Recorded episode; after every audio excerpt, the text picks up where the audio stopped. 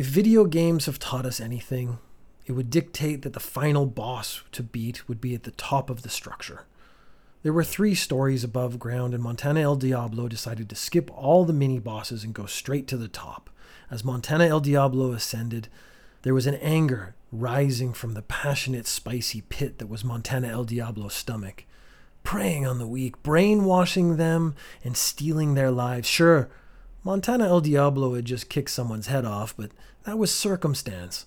Once Montana El Diablo had defeated the leader, saved Vic, he was going to dispel the horrors these people had endured.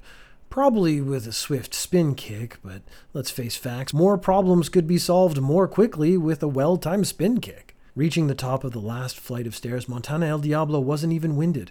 Sure, the aerobic capacity was also an indicator that Montana El Diablo would be a quality lover with stamina to satisfy Montana El Diablo's own and Montana El Diablo's partner's needs, but that isn't what we're talking about right now. Now it was time for a vital decision. There were two doors at either end of the hallway. The one on the left, a dark mahogany with a subtle yet elaborate brass fixture, and one on the right, which was reinforced metal, probably bulletproof. If you go left, go to episode 28. If you go right, go to episode 41.